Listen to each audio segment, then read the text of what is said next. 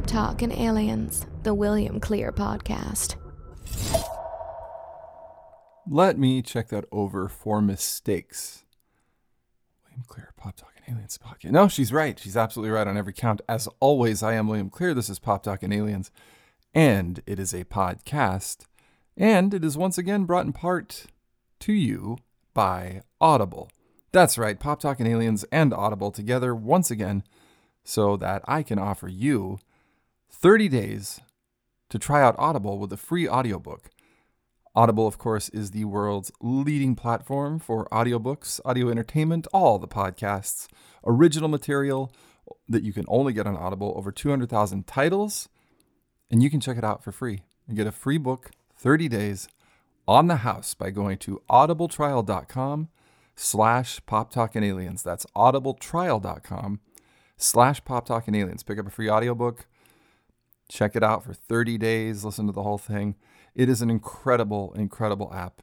You can use it on your laptop, your tablet, your phone, whatever uh, connects to the internet. You can switch devices and it'll remember where you were when you when you when you stop the book. Uh, I absolutely love it. I highly recommend it. If you don't have it, try it out for free. There's no catch. And the audiobooks in the 30 days, everything you get is the full service. There's no like limitations on it. They don't cut out chapters or anything like that. It is the full measure of Audible for 30 days for free so that you can get the idea and you can try it out. Audibletrial.com slash pop talk and aliens. If you'd like to follow us on social media, it's Instagram. That is the home base. And that is also at pop talk and aliens, at pop talk and aliens on Instagram. If you'd like to follow the show, see the uh, funny headlines and you know information show updates that we put up there and uh, communicate. You know you can message message me. I, I, will answer. You can comment all that stuff. And uh, stay active on there. So that is the place to go. You can also go to poptalkandaliens.com if you'd like to see or slash hear every single episode that's ever lived of this show because the podcast providers only keep up to 25 i think at a time and if you'd like to see some of our video podcasts that we've done in the past, youtube.com slash at pop talking aliens. An at symbol in a web address, Bill? Yes. youtube.com slash at pop talking aliens. If you don't put the at symbol in there, you're going to get a 404 page. youtube.com slash at pop talking aliens. And that is that. Did we keep that under a minute? Fuck no, it's 240. We're 240 in already with all the promotions and everything. But anyway, just that's how you can support the show, or just leave us a rating on your podcast provider or whatever. But no need to spend any money. There, it's all all all of the accoutrements to the show are free of charge. And speaking of free of charge, uh, we do have a special episode coming up for the holiday. It's not really holiday themed, but it's just a, something I've, I've thought about for a while now, and I thought I'd put it together. It's going to be a clip show, all clips of Charlie Crabtree and I doing our finest, in my opinion, Star Wars shtick from over the years, from all the different podcasts we've been doing about Star Wars for years. It's been great moments of fun, and there has been moments where we have predicted things that have uh, come to pass only years later, way ahead of the curve. Humble brag, not so humble, just bragging. Because, you know, we're in the weeds. We, we see these things developing. We call them out and then they come true. So uh, you, we'll give you an episode of, of just that. It's, it's a gift to you and, and a gift to me because I, I just like listening to that stuff and it's, it'd be cool to have all the best stuff in one place. And then, of course, uh, in January, we have a new season of The Bad Batch. In March, we've got Mandalorian 3 coming and then uh, Jedi Fallen Order Part 2 the video games. So Charlie and I will get together if he'll have me, if he'll have me, and talk about Andor and Bad Batch and Mandalorian and all that stuff. And you'll get the special clip show. So Star Wars all over the place. Eh, eh, but if you don't want to listen to it, that's fine. That's what podcasts are all about. You you can just not download the episodes you don't want. But subscribe, subscribe to the podcast if you don't mind. Anyway, let's get let's get into it with the UFOs. It's time. It's that time. Big news for UFOs. There was, as you probably know by now, but I'll just recap real quick. Uh, in 2017, New York Times article that kind of busted the lid open on the Pentagon's knowledge of UFOs. videos were released, uh, documents were found, uh, things were discovered, meaning investigations of UFOs, uh, ATIP, the uh, Advanced Aerial Identification Threat Task Force, whatever they are. There's so many of them, OSAP. Point is, numerous uh, government agencies investigating UFOs. The UFO phenomenon had never ceased to be explored by the U.S. government, even though in 1969 they told us Project Blue Book was being closed and we, ah, we're not interested in UFOs anymore. Of course they were. We all have known that, but now it's been confirmed that they, they really have been looking at UFOs the entire time. And because of that 2017 article and all of the videos that came out, and then people like Jeremy Corbell and George Knapp continually bringing out documents and everything, Congress said, hey, Pentagon, you know what? What the fuck is this stuff? And why aren't you explaining it to us? Why are, why are we not being informed? So it all kind of came to a head in 2019 when the Pentagon said, okay, yes, those are real videos. We don't know what they are. I don't know what you want from us. And Congress said, well, I'll tell you what we want from you. We want a report annually that tells us that you are looking into these things, what you're finding, uh, what they are to the best of your knowledge, and we want you to come to us every year with a new report on this stuff. And they stuffed it into one of the COVID bills. So uh, the Pentagon was on the hook to do this.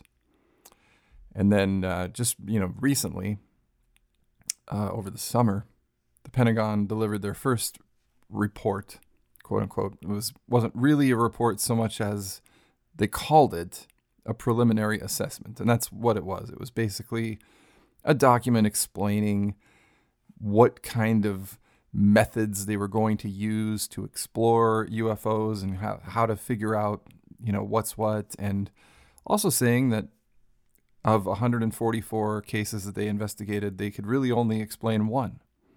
And it got people very excited because we thought, okay, in October, on Halloween, they are going to deliver their first actual report. And we're going to find out some, some really cool stuff.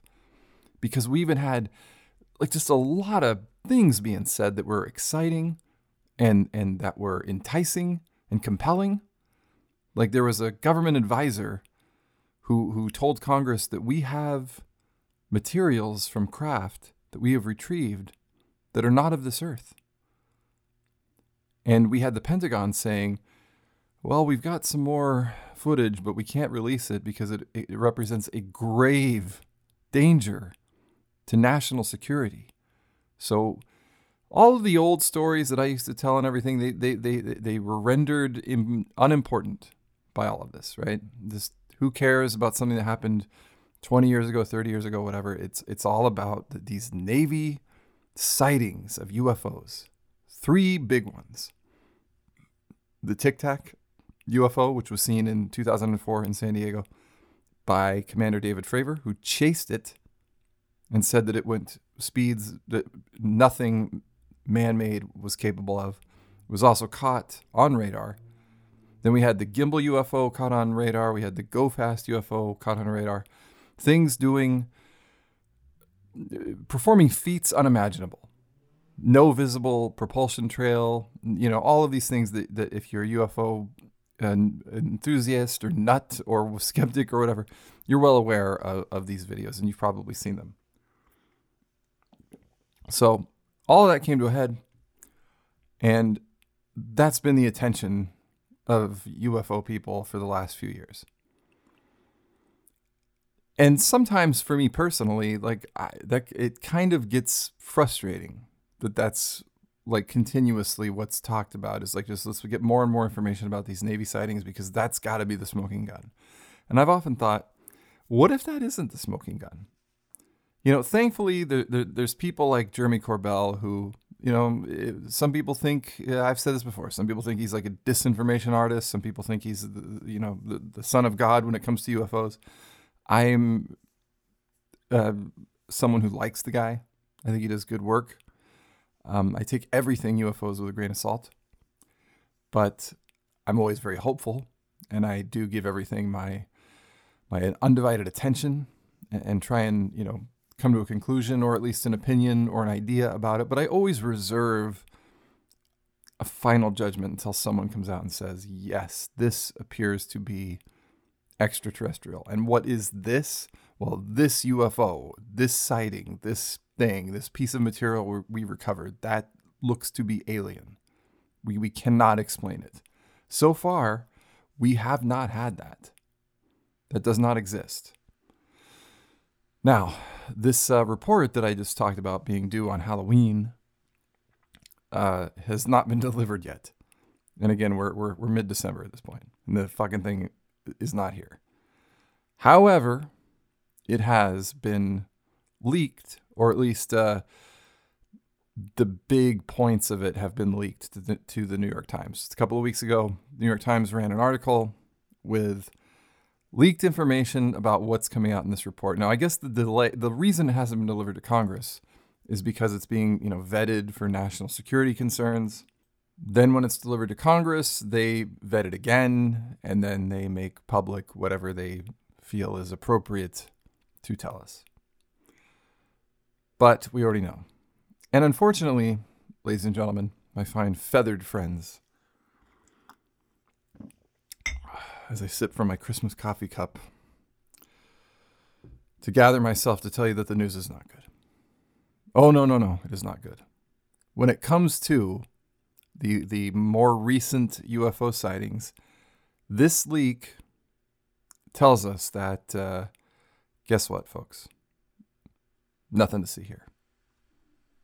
Those fucking four words that we hear so often in the UFO community, nothing to see here. And and let's let's look at the uh, the, the source of why they're saying that and what they're saying it about. Again, I'm going to go back to uh, the New York Times, and uh, let, let's let's look at this for a second, okay? Can I get past the goddamn paywall? I already loaded this up prior to the podcast, so I should have been able to sneak through. Uh, yeah, October 28th. So just a, a month and a half ago. Julian Barnes of the New York Times writes Government officials believe that surveillance operations by foreign powers and weather balloons or other airborne clutter explain most recent incidents of unidentified aerial phenomenon, government speak for UFOs, as well as many episodes in the past years. The sightings have puzzled the Pentagon and intelligence agencies for years fueling theories about visiting space aliens and spying by a hostile nation using advanced technology, but government officials say many of the incidents have far more ordinary explanations. Intelligence agencies are set to deliver a classified document to Congress by Monday. Well, that Monday was Halloween and they haven't delivered it. That said, nearly all the incidents remain unexplained. Now, there's the good news for you. Most of the, the incidents remain unexplained. The original document, as I said, looked at 144 incidents between 2004 and 2021 that were reported by U.S. government sources. Uh, the article is based on interviews with American officials familiar with the findings, or this article, this is what I'm reading you, this New York Times thing, is based on interviews with American officials familiar with the findings of the Pentagon and intelligence agencies' examination of the incidents. The officials spoke out on the condition of anonymity to discuss classified work. Some of the incidents, now this this gets very interesting because again, the narrative has always been these things that we've seen on radar, particularly the three videos that I mentioned, are craft that are performing feats that are not possible given the current technology that we know of by us or any other nation. That has been said. But it may not be true because to continue with this article and i'm sorry to just be reading you an article you know i i i have curated uh, everything and and you know I'm, t- I'm talking to you from the point of view of just someone talking but sometimes when you get into details like this it's like am i just going to crib most of this article and pretend i'm telling you it or just fucking read it to you? When it's something this big i'm just going to read it to you. Parts of it the important parts uh, I have uh, filtered out all the nonsense so that you don't have to listen to that. And you don't have to try and sneak behind the New York Times paywalls. But here's the big thing what we did not expect, or at least I did not expect. Quote back into the article Some of the incidents have been formally attributed to Chinese surveillance. With relatively ordinary drone technology, and others are also thought to be connected to Beijing, which has stolen plans for advanced fighter planes, wants to learn more about how the United States trains its military pilots, according to American officials. Much of the information about the unidentified phenomenon remains classified. While Congress has been briefed on some of the conclusions about foreign surveillance, Pentagon officials have kept most of the work secret in large measure because they do not want China or other countries to know that their efforts to spy on American military were detected. Well, now we know. And now they know. And what the fuck? These things, again, like I said, were supposedly, supposedly doing things that are not possible. And yet, not only are they possible by you know, human technology, but they are spies. They, they, they're spying on us. They are spy drones spy drones, ladies and gentlemen, from China that are spying on us. Continuing. Uh, such official security comes at a cost, allowing conspiracy theories about government lies to thrive unchecked. We'll get into the uh, we'll get into the conspiracy theories, but uh, let's continue. Sue Gough, no relation to Denise Gough from Andor, which I'll talk about later. Sue Gough, a Defense Department spokeswoman, said the Pentagon remains committed to principles of openness, but must balance that with its quote obligation to protect sensitive information sources and methods. While the Pentagon will not rush to conclusions, Ms. Gough said no single explanation addresses the majority of the unidentified aerial phenomena reports. We are collecting as much data as we can, following the data where it leads, and we'll share our findings whenever possible. It was not clear how much of the new intelligence report would be made public.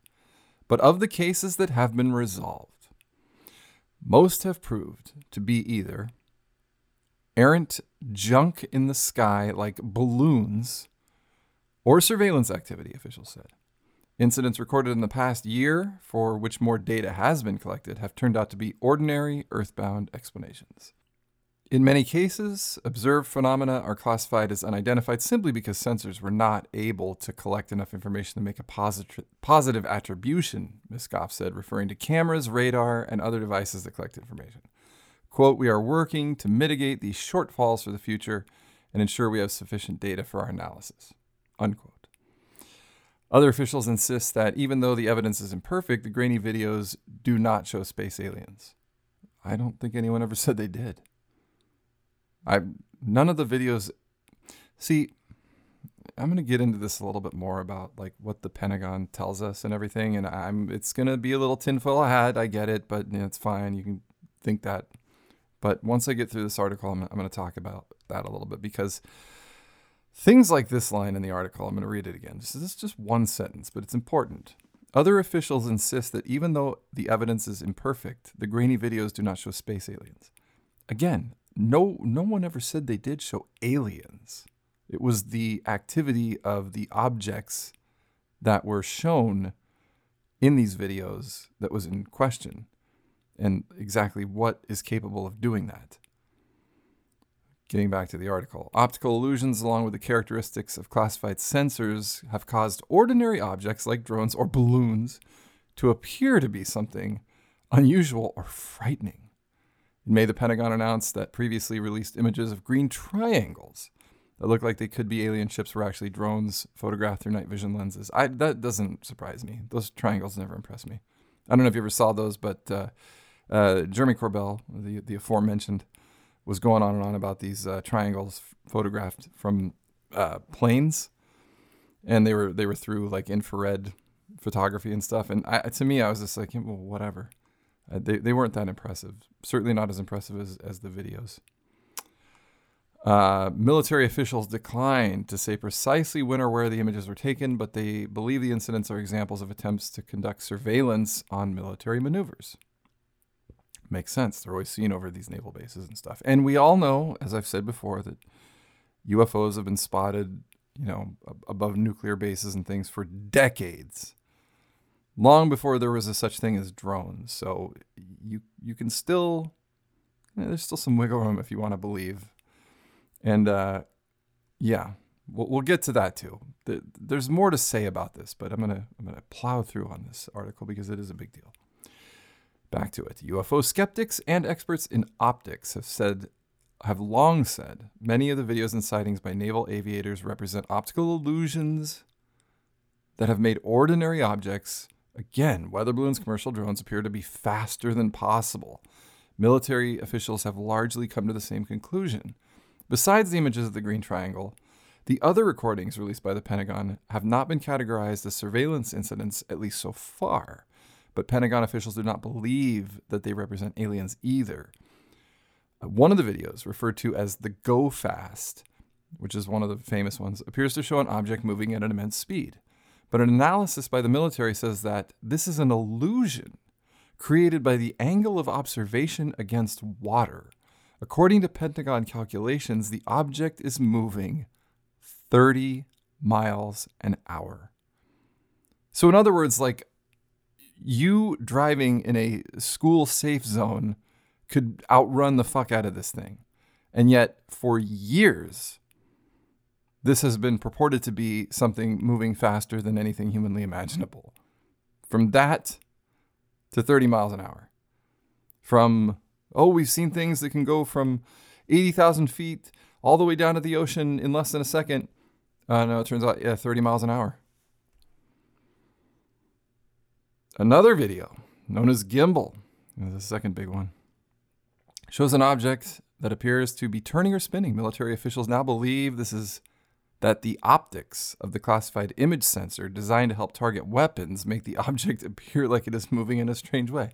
So our our equipment sucks is the conclusion from this. That uh, it's only it can only track uh, weapons. But what if this is a weapon? If it's a surveillance thing, that that's essentially a weapon. I mean, it's a it's a it's an intelligence weapon, but it's still a fucking weapon if they're spying on us. So what good is this shit? What good is this trillion dollars that we're spending on this stuff if a 30 mile an hour jogger can fool you into thinking that he's a UFO? Pentagon analysis Pentagon analysis remains puzzled by some of the videos collected by the military. One where an object hovers over the water, jumps erratically, then peels away is more difficult to explain, officials said. But analysts who have studied that video, as well as ones associated with eyewitness reports from aviators, are convinced it is not a piece of alien technology. So that would include, I assume, the David Fravor Tic Tac, where he chased it and it was caught on radar. Not a piece of alien technology. Nevertheless, efforts by the Pentagon or intelligence officials to stamp out these theories about aliens have largely failed. The Pentagon has formed and then reformed groups inside the department to improve data collection around the incidents and provide better explanations. We talked about that in a podcast just a few months ago, how the Pentagon created yet another UFO office to sort of like counterbalance the UFO uh, office that the that Congress wanted to create and actually put through in a law, not the one stuffed in a COVID bill, but one later that you know they wanted to have like a transparency office where they worked with the Pentagon and they got all this stuff out, and then the Pentagon created like their own little secret cabal and said, "No, we'll take care of it." I refer to this as a tug of war at the time. Uh, and getting back, military officials have repeatedly said there is no evidence that any of the images show space alien visitors. Again, never said they did Comments often played down in the news media or ignored by lawmakers. In May, I don't, that's not true. Nobody has ever said that they showed aliens. This kind of, see, this, tinfoil hat time, ladies and gentlemen. This to me reads like debunking, not skepticism, not reporting, debunking. Because they keep saying that we don't see aliens in these videos. No one ever said we saw fucking aliens in these videos. Anyway, getting back, in May, Pentagon officials testified under oath that the government had not collected materials from any alien landing on Earth, which goes against what the random advisor person told the Congress. So take what you will from that, once again. Um, but the testimony did little to dampen enthusiasm for theories about extraterrestrial visitors again, I, I, I don't know. This is a very, very, very slanted article. Publicly, military and intelligence officials have been reluctant to offer alternative theories, in part because they lack complete information, like the case of the three videos, or because they do not want to reveal what they know about the surveillance for fear that China or other countries could learn to better hide their activities. Uh, yeah, I mean, I, I guess. Do they need to hide it? They got a fucking piece of shit drone that goes 30 miles an hour, but we think it's going 300,000 miles an hour or whatever. What do they What do they need to worry about? The failure to categorize or offer explanations for many of the unidentified incidents has allowed UFO enthusiasts to argue that the government does not know what the incidents are, at least leaving open the possibility that aliens have. There they go again with the aliens. There is a long history of U.S. government using speculation over conspiracy theories to prevent secrets from being widely known. During the development of American spy planes like the U 2 and the SR 71 Blackbird, the government allowed rumors about UFO sightings to continue to help hide the development of those programs. And that's true. Those things, the, uh, the Blackbird and the, the U 2, were in, invented, built, created, developed, flown out of Area 51 proper which is different than where Bob Lazar said that he worked on alien spacecraft, which was called S4, which was adjacent to Area 51, but it was, you know, it was down the road, hidden in a mountain, all that stuff. People at Area 51 didn't know about it. It was a completely different thing. It just happened to be adjacent, nearby, what have you. But the idea was that uh, back in the day that they were making those things, and people were seeing weird things over Area 51, the government was like, yeah, let them think it's UFOs. And then that way they won't know what it actually is. And, and we can just keep the, the ruse up. It's a good distraction. And the Russians will think that we're, that we're just having a UFO craze over here. Meanwhile, we're building these, these super machines that are going to, you know, win us the next war. True. Certainly to an extent, yes. Maybe completely true. Or maybe there were also UFOs. I, I, I don't know. There were a lot of sightings back then. I don't know if every fucking one of them was a U2 and the SR 71, but that's what they said. They, they let the, the madness run wild so that we would think they were UFOs while they were secretly building uh, spy technology. And certainly, to, to, to some extent, that is true, obviously. Like I said. Back to the article, but intelligence officials concluded long ago that using conspiracy theories as cover for classified programs sows distrust in the American government and paranoia. Some American officials believe the secrecy surrounding the Chinese surveillance of military bases once again risks giving life to conspiracy theories and heightening distrust of government in an ever more bitterly divided society. At the hearing in May, the Pentagon declassified the conclusions after two separate images of ghostly green triangles. Here we are back to those things again. Easiest to debunk. Recording in the, uh, recorded in the two incidents, one on the East Coast, one on the West, Officials testified publicly that the green triangles were actually drones with a trick the camera lens and night vision technology, transforming them into glowing triangles that look like alien spacecraft. They they don't look like alien spacecraft. We don't know what alien spacecraft looks like. Jesus Christ. They just looked like shit that we don't understand, and so people wanted answers as to what are these, including military people, people that are not interested in conspiracies. I, I love the way this article massages uh, the it, it, like like a like fucking Play-Doh. Two two different pieces of Play-Doh. One is like the conspiracy theorist Play-Doh, and then the alien Play-Doh, and then the, and the, and they just kind of put it together into this uh, like uh, yeah, everyone thought we saw aliens, but we didn't. Everyone did not think we saw aliens. Everything, everyone thought we saw things that were very weird that could possibly, maybe, be of alien origin. Maybe some people just assumed they were aliens, but I don't know. From from the comments I get on this show, from the people I follow on Instagram and, and other places, and all the stuff I read, uh, there weren't a lot of people that were running around saying they were UFOs. Even people like uh, Jeremy Corbell and so he wasn't saying these are aliens. He was saying like we don't know what they are. Neither does the military. Neither does the Pentagon. And now they're just you know leaking this stuff to to the New York Times, and the, the Times is writing about space aliens and conspiracy theories and all this and that, and you know venturing away from the point. Yes, the the drones looked like uh, glowing triangles in night vision. So what? That doesn't mean they look like spaceships. Oh, for the love.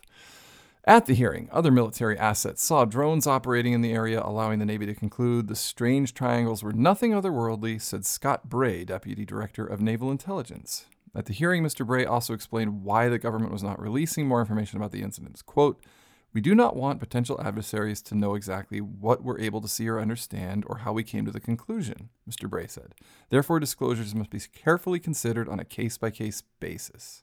And that is the end of this piece written by the New York Times. So um, basically, that was like 48,000 paragraphs of saying that we don't want to release information about Chinese drones spying on us because we don't want them to know that we know that. So we're just going to leak it. And also, all of your favorite UFO videos are not UFOs, meaning they're not, you know, spaceships. Uh, and you clearly thought they were aliens. You said they were aliens, uh, but they're not. They're space junk, Chinese drones, and uh, weather balloons. Yeah, I mean they, they said they said that twice, twice in this article. Weather balloons. Which boggles my mind that we are still on that. That we are still on that. What mainly boggles my mind is this. I I looked up like I did a little research on weather balloons themselves because I'm always joking about them and saying how, how ludicrous of an excuse they are. But it really does turn out that like we use, meaning the government, uh, meteorologists, amateur weather people, um, people doing experiments, they still use weather balloons. There's still a preponderance of them in the sky, which, again, like I said, it boggles my mind that that we are trying to figure out the weather to this in 2022 when we have drones. We have drones. Uh, you, you can buy them at Best Buy for a reasonable price. You can attach whatever you want to figure out the weather and fly them up there, but instead we are using something that was invented for the amusement of children. Just big versions of a child's toy, something that you give to a kid at a carnival that sticks in their chocolate sticky fingers for five minutes and then floats away. And then someone thinks it's a fucking UFO and reports it as an alien. Oh. I'll tell you this about weather balloons, ladies and gentlemen. I don't even think they go 30 miles an hour. So the fact that a weather balloon could be mistaken for a unidentified aerial object flying at uh, speeds heretofore unknown to man is a bit much for me to swallow. Chinese drones spying on us, that's terrifying and then us just admitting that that's what they are, but saying we don't want them to know about it, but we're going to tell you about it. This is confounding to me. This article. So let's let's talk about a couple of things. Uh, I'm going to get into my tinfoil rant in a second, but before I say that, before I get into any of that, let me say this. Uh, when I started this podcast in 2015, none of this Navy the, big article, like I said, it came out in 2017. So this stuff wasn't really like some some people deep in the UFO community knew about it, but it wasn't widely released. It wasn't really known to a whole lot of people. The videos hadn't been released, and so I was telling stories about various UFO incidents that sort of, in my mind at least, remain unfinished over the years. Then these came these things came out and I've had to do many shows about them. Have had to. I mean, I, I choose to. I choose to do them because it's exciting UFO stuff. But one thing that's always kind of lingered in the back of my mind is that the more focused we become on this topic, these congressional briefings, these, you know, ATIP, OSAP Pentagon offices, these leaked documents, leaked videos, all that stuff, the, the gimbal, the go fast, the tic tac, David Fravor, all that stuff. The, the more we get honed in on that, we start to lose sight of the fact that the UFO phenomena is much bigger than three goddamn videos. And it's much bigger than some Navy pilots seeing triangles in the sky. You know, the stories that you don't hear that aren't making the front page tend to sometimes be a bit more interesting. And I am going to make it uh, one of my missions in the coming year to talk more about these things that aren't getting the publicity, that aren't maybe necessarily being investigated, or maybe they're going on in, you know, with all these people now. NASA's got people in on it investigating UFOs. Maybe, you know, everything's going to get investigated now, which great, good. We'll, we'll get excuses, weather balloons, and, uh, you know, I don't know how much of this is, it could all be true. Maybe none of this stuff I mean, they they do say that there's still plenty that they can't figure out yet, yet. But there, you know, there's plenty of weather balloons, and and they they did definitely take the sexiest of the sexy, the big three videos, and, and debunk those. Um, but again, like I'm saying, the, the the UFO phenomena is bigger than just these three videos and, and Navy pilots and stuff like that. And I, I believe it it them debunking this to whatever extent. And we we don't know all of the story yet because the report has not been released. And then whatever of that report that's going to be made public has not yet been made public, obviously because it has not been delivered to Congress. So there is still information to be taken in by all of this. If they ever fucking deliver the goods. Way overdue. Way overdue. All we have for now is this leak.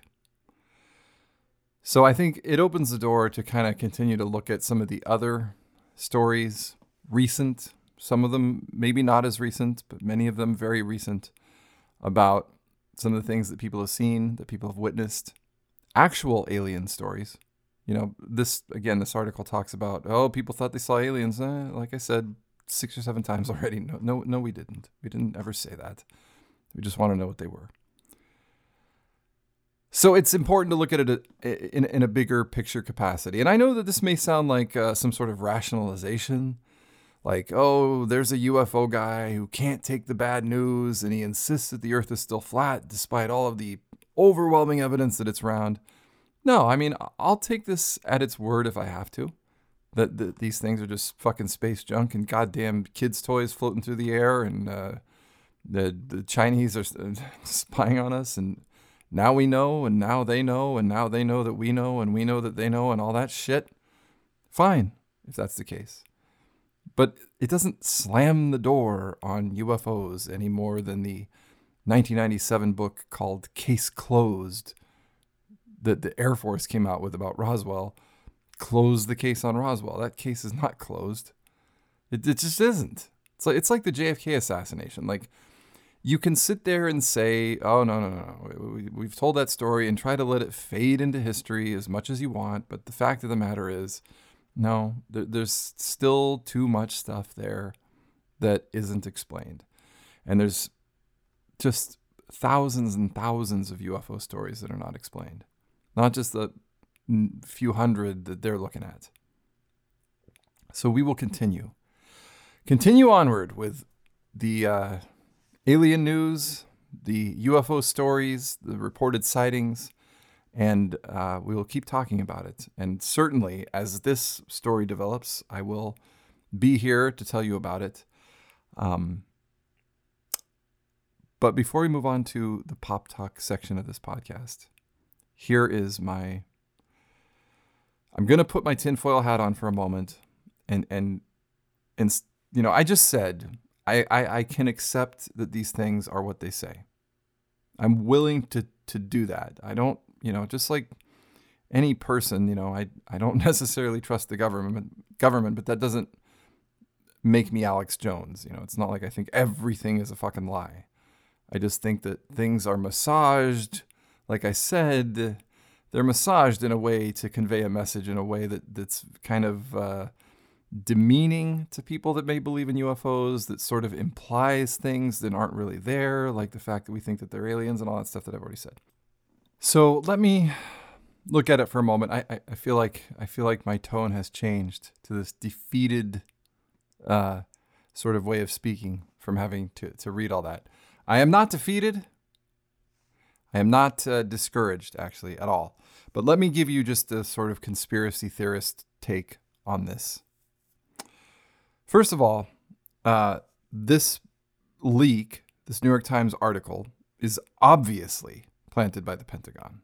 Uh, and, I, and I don't mean that in like, a, oh, this is planted by the Pentagon. No, it's clearly like there's Pentagon officials that are quoted in this article. So that's where it's coming from. Now, why is it going to the New York Times on the condition of anonymity? But then, like, then there's actual people that are named, like that that Gough woman and the and the other guy. Uh, there's two people named in it, plus anonymous sources. So they talk to a lot of people, a lot of people in the Pentagon that talk to the New York Times and still haven't delivered the actual report. So what is that about? What what what what what is happening there? What are they doing? Trying to, in all likelihood, again from the conspiracy standpoint, make us perceive this report as it's it's nothing.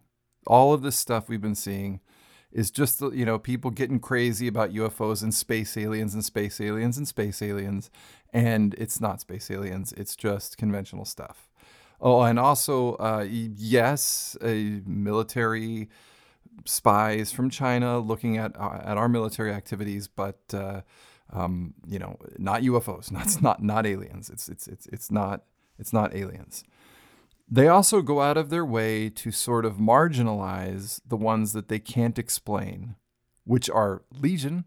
There's tons in these investigations that they're supposed to deliver reports on that are not explained still.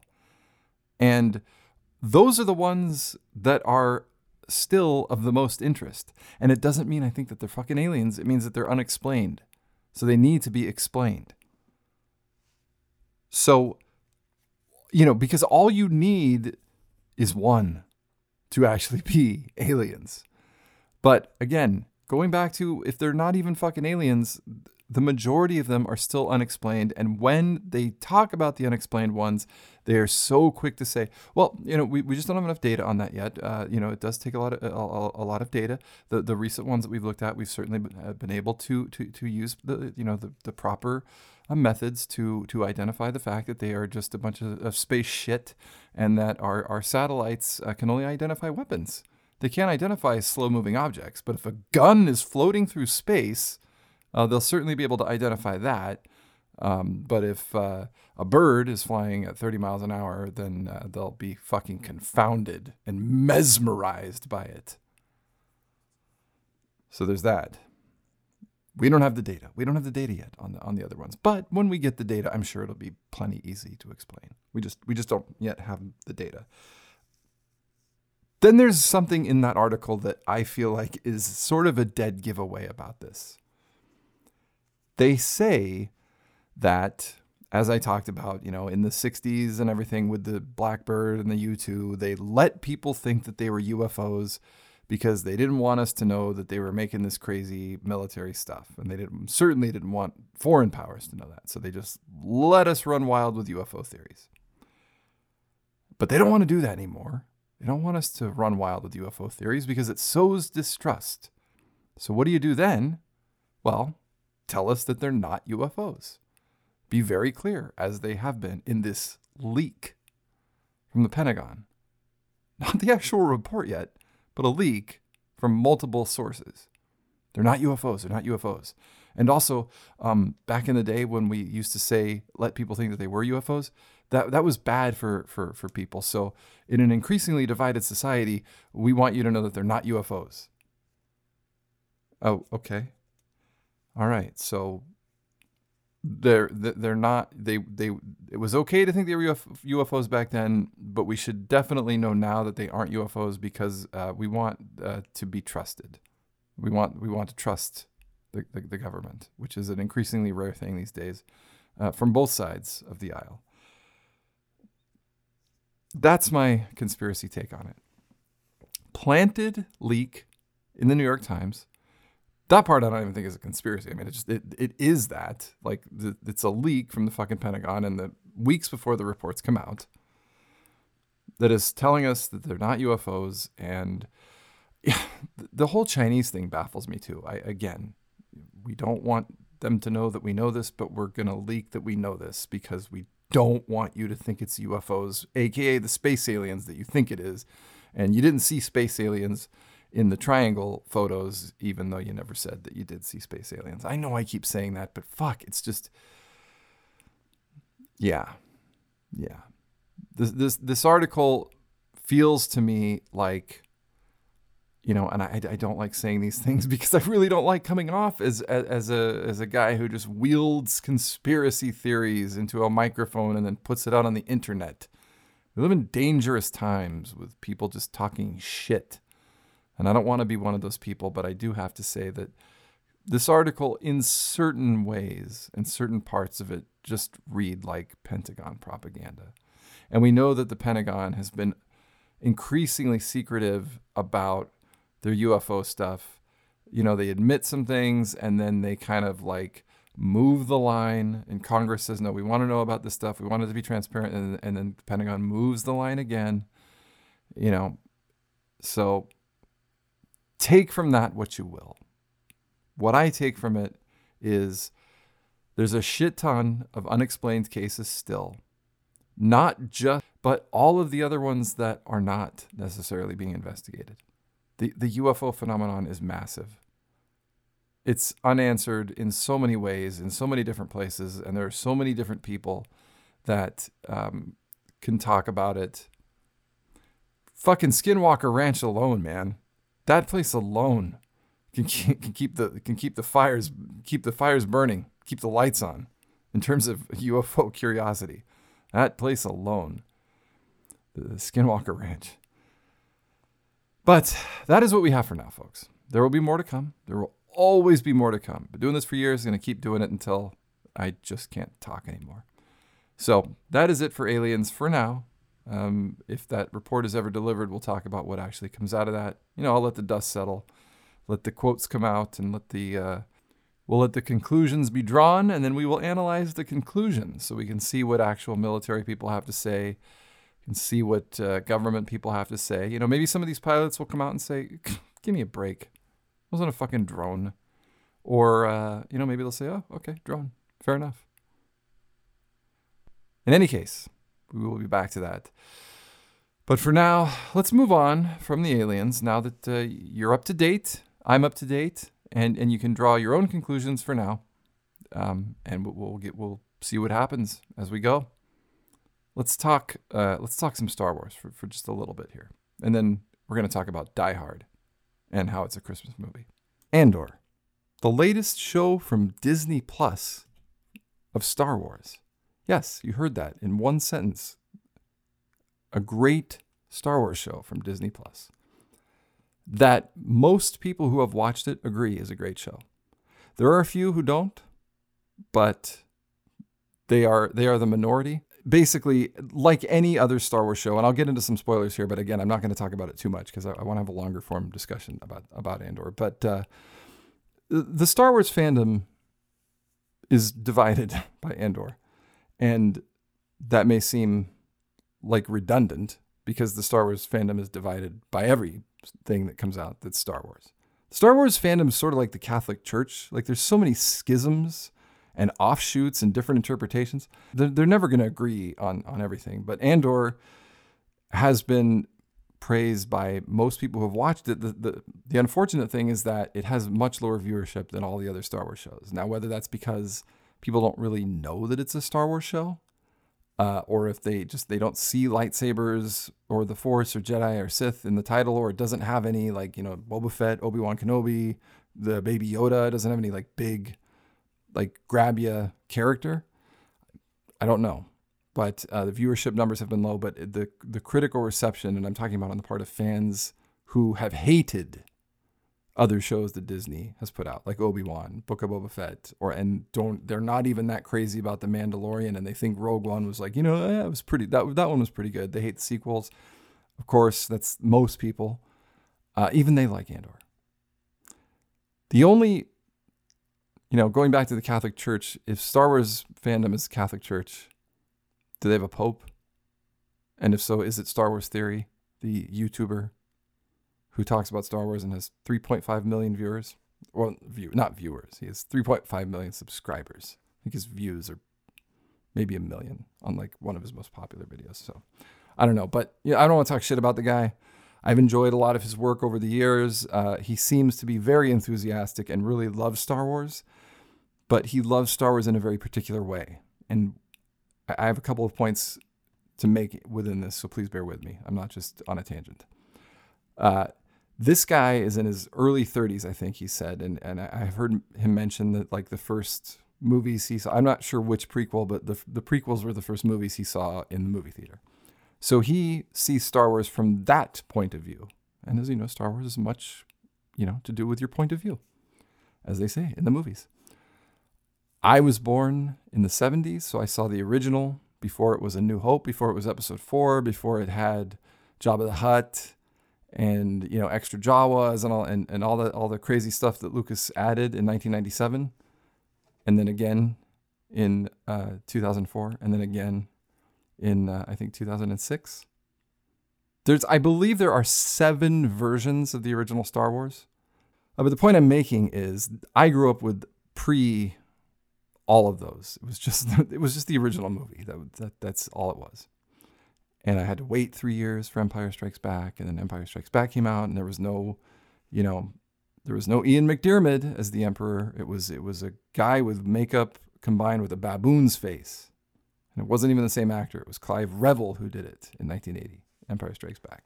And you take someone like Star Wars Theory, who grows up. Maybe he sees the originals first, but his first experience is in the theater with the shiny prequels that were very clean, very very digital. No, I love the prequels. I've been saying that since day one. I love them since I saw Phantom Menace 20 times in the fucking theater. So it, this is not, I'm not bagging on the prequels here. I'm talking about perspective.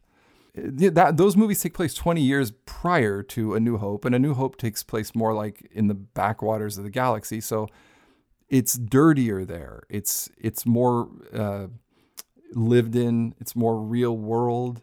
It's more human based, and you know I think particularly the pre special edition versions of, of these movies before they had slicker special effects and everything. I grew up with Star Wars kind of having that gritty, grounded feel.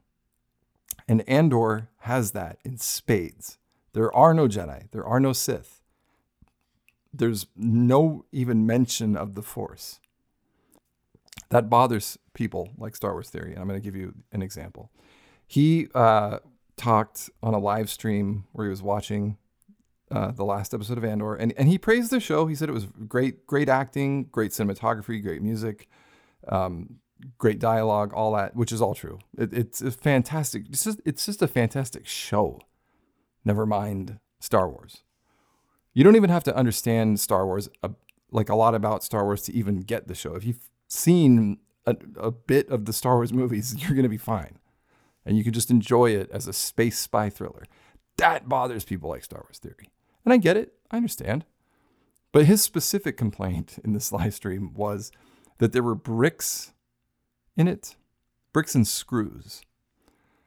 And uh, he was complaining that uh, you know that George Lucas didn't use things like bricks and stuff like that. And of course, uh, and everyone wants wants to take this guy down. Showed examples of many bricks in Star Wars, such as in Naboo, which was filmed in Italy. Like it's not even real. There's like maybe like a CG island in there and stuff, like when they're looking out on the lake. But for the most part, it's just fucking Italy. There's bricks. They're all over the place. Uh, the Yavin base, because I'm talking about George Lucas Star Wars, not. There's bricks in the Last Jedi. Never mind the Last Jedi. In the original Lucas Star Wars, the, the, the base on Yavin, the original Rebel base, in the pre special editions, is all kinds of brick. And I thought, well, if I'm looking at it from Star Wars Theory's point of view, he's thinking about new George Lucas, not original pre, you know, ability to make all kinds of crazy shit with a computer, George Lucas. So I thought, well, he, let, let, me think. I can I can kind of get an idea of what George Lucas thinks of of bricks by looking at the special, the latest edition of Star Wars, the last one he ever, last time he ever tinkered with it, and that is the one that's on Disney Plus now, the 4K version. So I, I, I, I have the originals. I looked at the Yavin scene, and sure enough, yeah, you know, there's bricks and stuff, Yavin Rebel base, And then so I thought, well, certainly George Lucas removed those from the special edition, and I just haven't noticed. So I, I looked at the special edition on Disney Plus, George Lucas's current stamp stamp of approval version, and uh, there's more bricks. Yeah, he added a whole second deck to the Yavin base that's not there in the first original movie, and and and there's more bricks. There's even more bricks. Now, I what Star Wars Theory was saying was that the particular bricks that are on the planet Ferrix in Andor are like the kind of bricks you'd see in a in an old English building or or a chimney in, in New Hampshire or something like that. You know, they're like red and black. I get it. He's talking about everyday earth bricks, not like stone bricks in a in a jungle base stuff like I get it. I get it. That's what he's talking about.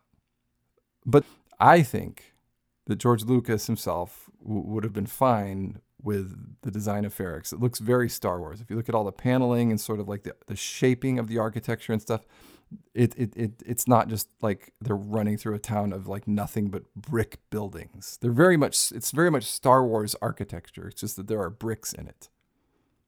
And the bricks play a central part because when uh, main one of the main characters, Maarva, dies, uh, one of their traditions on Ferrix is that they actually, you know, they you're cremated and you're put into a brick, and then you're put into a building and you become part of the of the city, which is very very nice, and it's it's that's a very Star Warsy type concept, I think. So I have no problem with the bricks, but I understand where he's coming from. But the point it brings me to is that there's this generational gap in Star Wars from people who grew up with the special editions and the prequels who look at it in a certain way that I think probably George Lucas would rather you look at it at as. But for those of us who actually made that franchise what it was with all of our fucking money buying the toys before everyone else was born, I know this is like sounds like gatekeeping. I'm not. It's fine. I love that everyone enjoys Star Wars, whatever way they want, bricks or no bricks, whatever. But in George Lucas's case, I mean, he once said, he said this. You know, people talk about how oh, Lucasfilm is mean to their fans. Well, George Lucas actually said, when I finished Star Wars, Empire, Return of the Jedi, I didn't have the technology I wanted to use, so I considered them to be half finished. And I'm sorry to those who fell in love with a half finished movie. He said that. I'm sorry if you fell in love with a half finished movie. Not only did we fall in love with it, George, and again, I love George Lucas. I'm just, I, you know, there's a fucking picture of George Lucas in my living room. But the man is not without his flaws. And he's not without saying things that probably shouldn't have, like anyone. But this was a big one. Falling in love with that half finished movie is what allowed Star Wars to be what it is. If nobody fell, if you're sorry, and if we didn't fall in love with it, and we said, God, that seemed like a half finished movie, that was a piece of shit. Wish he would finish that thing. Maybe in 20 years he will, and then we can like it. Well, then it never would have existed. You have to keep the whole perspective of it. But for those of us who grew up with the original, if you look at the, the universe that you're seeing when you're introduced to Star Wars, if you go in through original A New Hope, prior to it being A New Hope, in the scene where R2 and, and 3PO are, are being fixed up by Luke on Tatooine after he buys them from the Jawas, he's, he pulls off uh, a restraining bolt off R2D2. And when he pulls it off, the space that it occupied on R2 is this perfect round spot of like gleaming white. And the reason you can tell that is because it is surrounded by filth, because he is so filthy that the reason you can you you can see where the restraining bolt was is because it is it is embossed by filth around it. And then after the restraining bolt is taken off, R2 proceed, proceeds to project a hologram onto a greasy grate. A filthy, greasy grate. It looks like a sewer grate. A lot of the, and then later on, there's there's guys in imperial uniforms sitting around a desk, big circular desk, talking politics. And that's what Andor is a slice of in the Star Wars universe. It is not an all encompassing Skywalker saga space opera. It is about those things that lived in human universe that is being oppressed by the empire and the empire that is oppressing it. And that's it. Luke Skywalker will still ultimately be the hero of the day, the Jedi. Obi-Wan Kenobi the Jedi will still help him fight the ultimate Sith, Darth Vader. That's all still going to happen. But meanwhile, in the universe, we get to see in Andor why the Empire is so bad. We get to see how much control the Empire is trying to orchestrate around this vast galaxy to the point where why would they even need a Death Star? Because there's too many little things going on. They can't control all of it at once. They've got this entire staff of Imperial Security Bureau, ISB, people that are trying to, you know, keep order in the galaxy. They're going to need a Death Star.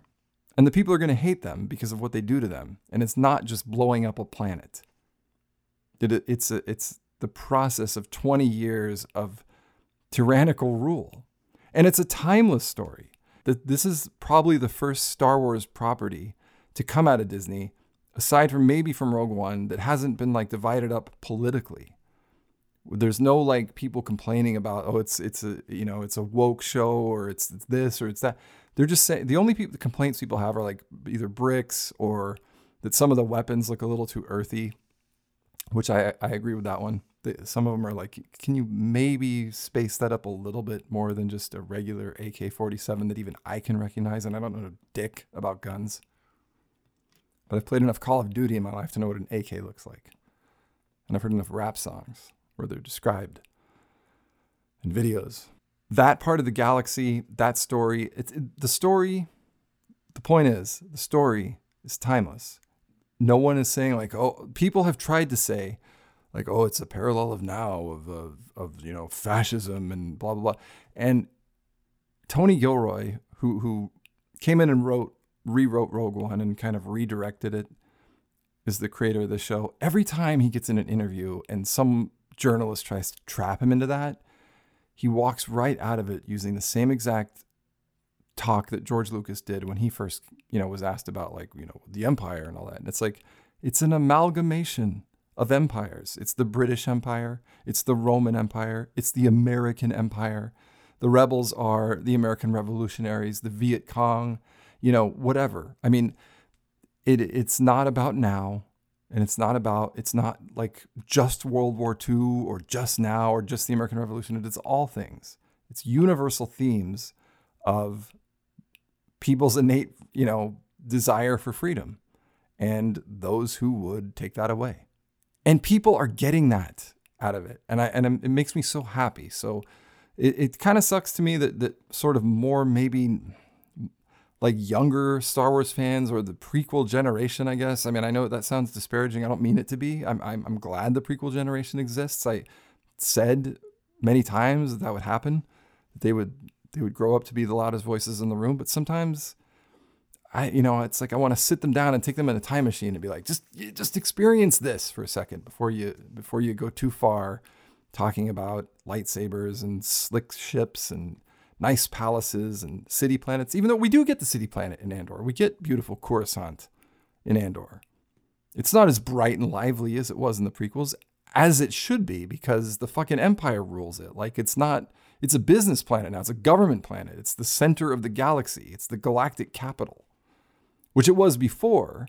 But it was the Republic capital and it was thriving. So it was, you know, there was like a seedy underbelly and stuff, but, you know, it was very beautiful and you know, gorgeous lights and everything. And, and now it's like, yeah, it's, you know, it's still, still the city planet, but it's a little, it's a little dampened.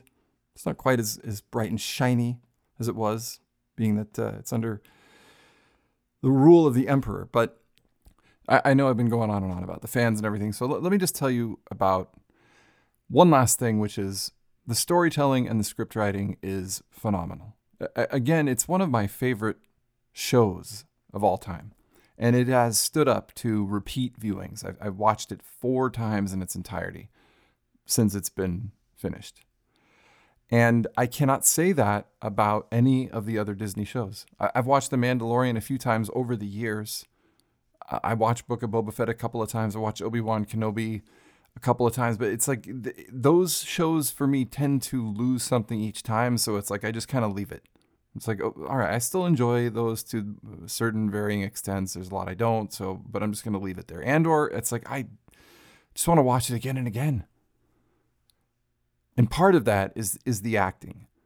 The actors that were hired to be in this show Stellan Skarsgård, Genevieve O'Reilly, Denise Gough, uh, Andy Serkis steals the fucking show. I mean, all four of those people. I am certain that there are uh, Emmy Award nominations in their future for the show, because the show has also been critically wildly acclaimed and it's made the number one list of best shows of the year on like Empire, Vulture. There's there's other sites too. Those just off the top of my head. Number one, number one, not top five, not top ten. Number one, Andor, fucking Star Wars show on Disney Plus. But these these actors, and they're all Shakespearean, uh, stage trained actors, and, and and I'm not trying to be snobby about that. I mean, you know, most of my favorite actors aren't aren't that. But when you take those types of actors and you put them into Star Wars, even though Andor is not the traditional space opera type of Star Wars that the, the Lucas Star Wars is, even in the, the George Lucas Star Wars, when you when you give even his wooden dialogue, which he readily admits that he writes, you know, wooden dialogue, when you give his dialogue to Alec Guinness or Ian McDiarmid, they can even transform that shit into sounding like it's Shakespeare. My favorite example ever of like great Star Wars acting is once again, we go back to the original Star Wars.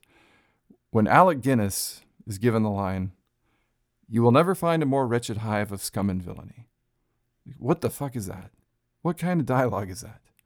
But Alec Guinness takes it and he turns it into poetry and delivers, You'll never find a more wretched hive of scum and villainy. Ian McDiarmid does the same thing with the Emperor's dialogue. I mean, he just he, he you it it sounds like it was written by the finest uh, dramatic writer in, in the world. Then when you get these types of actors who are, you know, of the same caliber as those guys and you and you're given fantastic dialogue to read, it's fucking mind-blowing. I mean, monologues in Star Wars are not common and when they are, they're usually not all that well written, and it requires someone like Ian McDiarmid sitting in the opera in Revenge of the Sith telling the story of Darth Plagueis the Wise and crushing it and making it sound like it's just amazing writing. But when you get Stellan Skarsgård or Andy Serkis given given their monologues, when you get Fiona Shaw, by the way, Emmy nomination coming for you, Fiona, for playing Maarva and her "fuck the Empire" speech she doesn't actually say that. Although there is a rumor that that was that they wanted her to say that and then they changed it. I, I don't know if that's true, but it's a rumor. They do say shit in Andor. There's a guy who says shit at one point, but you know, I don't know. Han Solo said hell. I can live with it. I'm, I'm fine. Uh, I did not like the fact that they used the word toilet in Andor. I'll say that. But uh, anyway, getting back to the acting. Maarva gives a, a monologue about fighting the Empire. Stellan Skarsgård a monologue about you know he's a he's a rebel. He's he's a rebel and he's talking about all of the the moral compromises he's had to make in order to make the rebellion work and how his mind is a sunless space. And it's the complete opposite of Maarva's like, you know, rise up and fight the tyranny.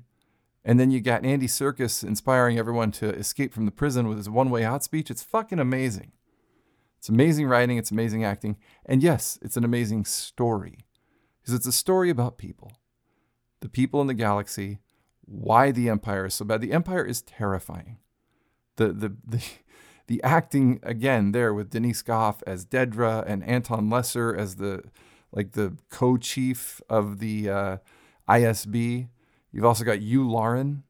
He's not an actor. He's that's the character's name. He's a he's a guy who's sitting on the Death Star uh, in the boardroom in episode four. Doesn't say anything. And then they, they took that character and they gave him a, a big fucking fascist speech in Andor where he's telling the uh, ISB all of the new measures that they're going to be allowed to take to, to bust up the rebellion. And it's just creepy. There's a scene where the, the rebels are, are planning a heist and one TIE fighter, one TIE fighter, flies through a canyon and it's terrifying. They're all ducking for cover. The, the, this one TIE fighter comes flying through because you don't see a whole bunch in this show. We've seen thousands of TIE fighters like on screen at one time. And it's like, okay, here come the TIE fighters. To have a big battle and it's going to be fun. And I fucking love it. But in, in this show, one TIE fighter. They hear it coming, they cover up, it flies through a, a canyon. The sound design is fantastic. You, you, know, the, the classic screaming sound of the TIE fighter rumbles through this canyon, this canyon, and it's fucking scary. And you feel why the Empire is so bad. And, and you understand why there has to be a rebellion. And you also get to see why the Empire in episode four, in A New Hope, fears the rebellion. They, they do, they, they say, one of the, uh, I think Admiral Motti in uh, A New Hope says, you know, the, the Rebel Alliance is too well equipped. Or actually, somebody says that to him. It doesn't matter who says it. One of the Empire guys says it because they are afraid of the rebellion. That's why they're, they're, you know, let's get the fucking Death Star operational. Come on.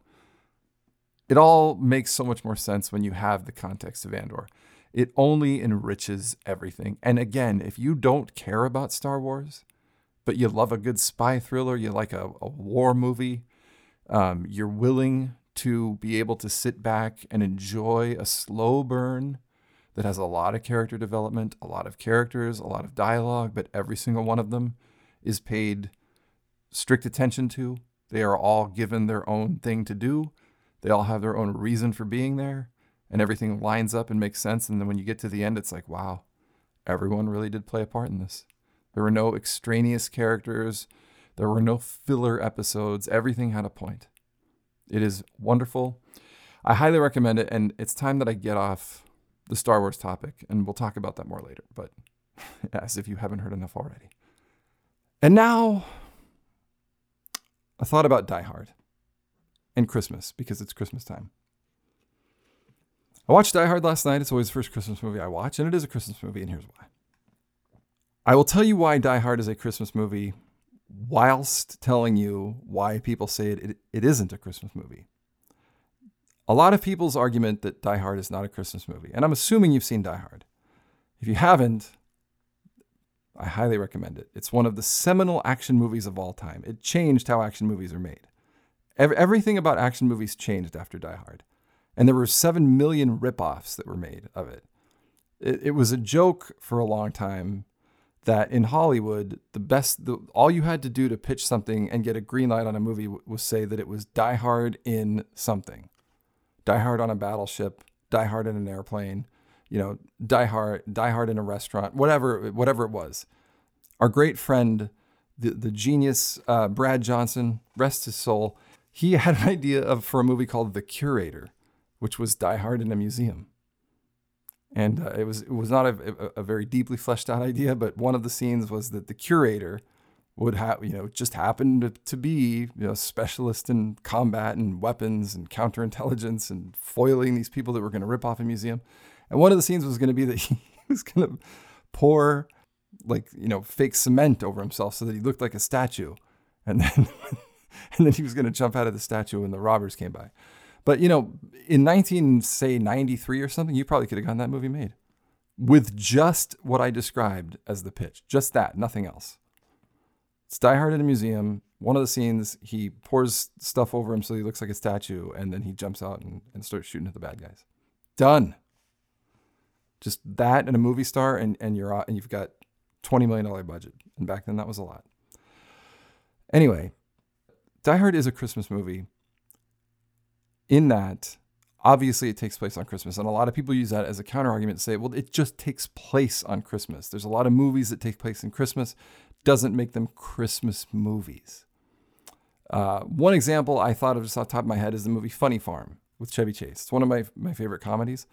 I'll watch that movie anytime, even though the like the third act of that movie takes place in Christmas. But it doesn't really there's nothing Christmas about that movie. It's just that you know, it happens to take place on Christmas. There's not, nothing about Christmas is intrinsic to the end of the story. It's just that the end of the story takes place at Christmas. So, what's the difference with Die Hard, you ask?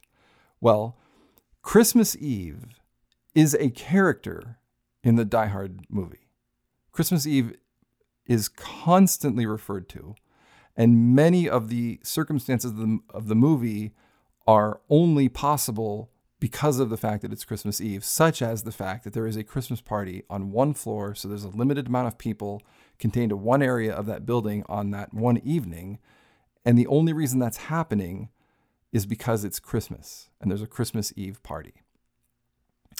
Uh, much of the dialogue, you know, one of my favorite lines ever that Theo says, uh, All right, guys, 'twas the night before Christmas, and all through the house, not a creature was stirring except the four assholes coming up the rear in standard two by two cover formation.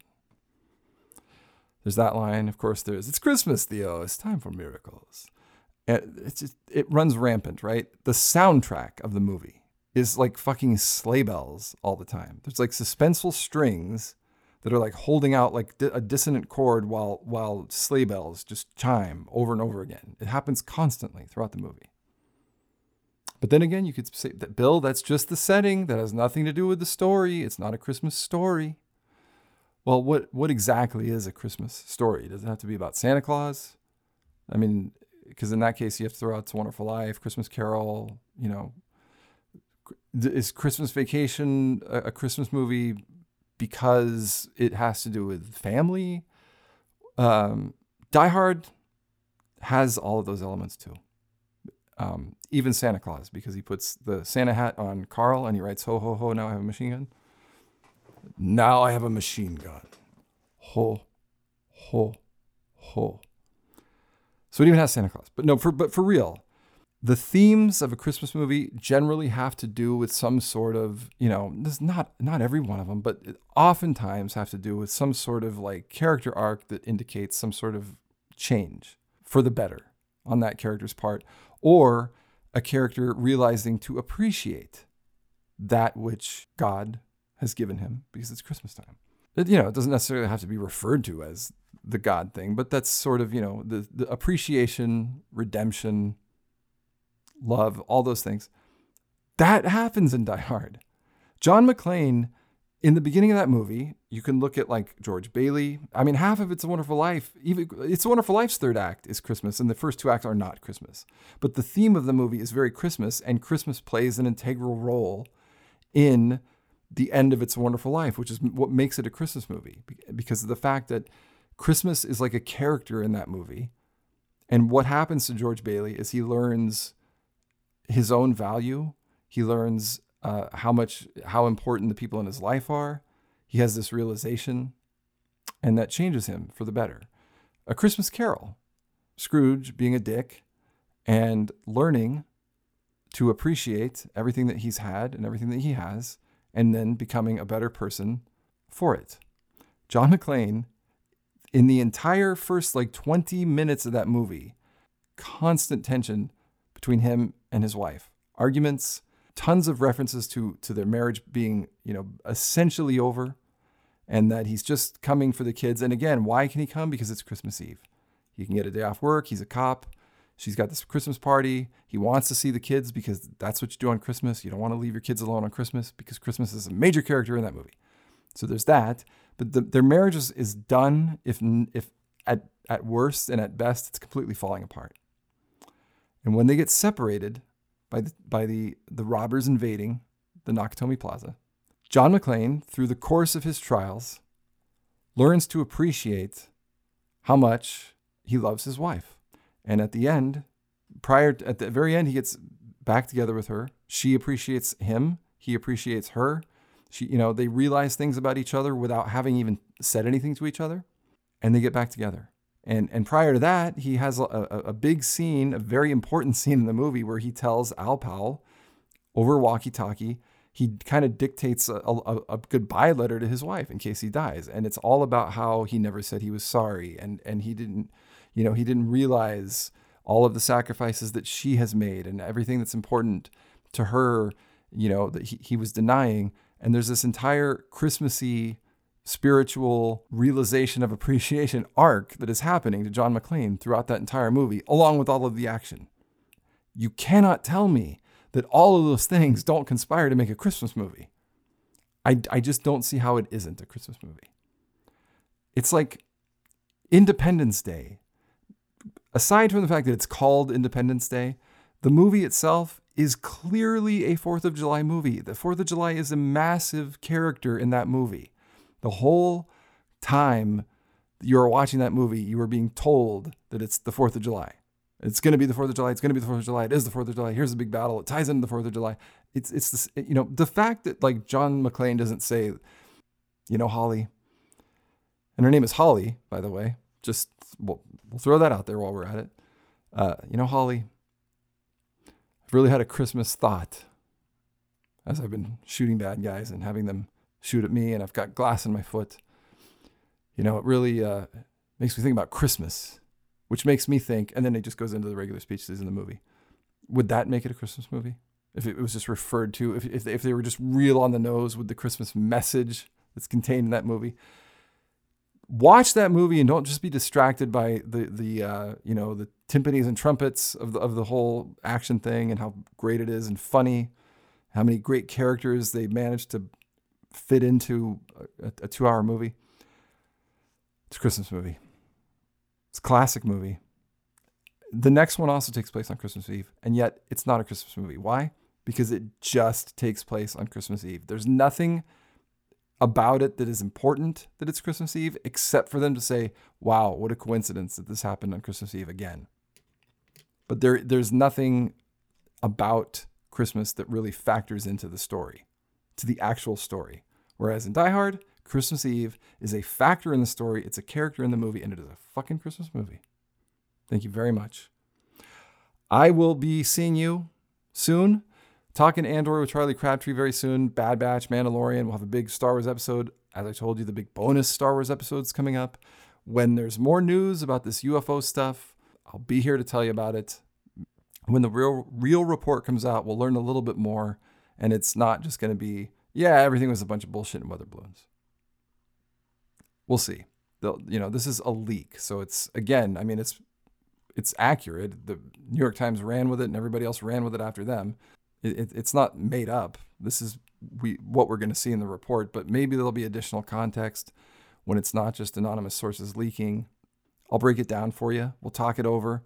We'll see what people are saying about it. You know, we'll we'll listen to clips of the experts and everything. For now, it's just the leak, so people are kind of still waiting on let's see the actual thing. But this leak is very verifiable.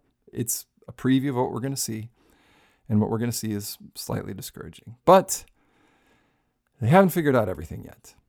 Still haven't figured out the fucking Tic Tac UFO, as far as I can tell. They don't have an excuse for that yet. And that one, to me, is by far the most compelling UFO encounter story. That and possibly Roswell that we have. So, unsolved as of now.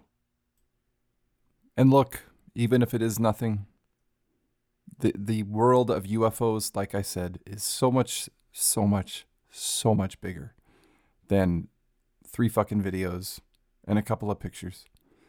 There's still an enthusiasm for it that is probably unprecedented. There's technology and investigations going on from all different parties. So, you know, we, we really may find something in the near future. And if not, if we don't have some verifiable perfect story, the smoking gun, the dead alien, the gray walking off of the ship's passageway to the White House lawn, there's still much to talk about. There's still much to be explored, and there is still a great deal of wonder in this whole UFO world. So, you know, don't don't be discouraged by it. Just take it as it is. We've heard this shit before. We'll hear it again maybe at some point we'll hear something a little different too. Until then, have a wonderful holiday season. Enjoy the uh, Star Wars Christmas episode when that comes out, the uh, the special clip show. And until then, yippee ki motherfucker. Cue the hot chick. Pop Talk and Aliens, the William Clear Podcast.